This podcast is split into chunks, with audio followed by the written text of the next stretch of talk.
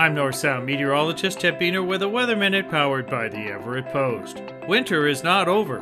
Another surge of much colder than average air from western Canada is expected to plunge south into western Washington by Wednesday, following a strong Pacific frontal system through Tuesday. Moisture will be decreasing as the colder air spreads southward from the Fraser River Canyon Tuesday night into Wednesday.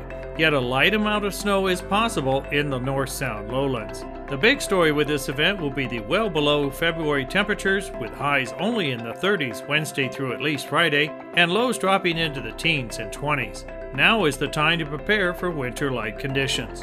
Temperatures are anticipated to begin moderating by the coming weekend, yet this change could involve more snow during the transition. Stay tuned. This has been a Weather Minute. I'm North Sound meteorologist Ted Buehner.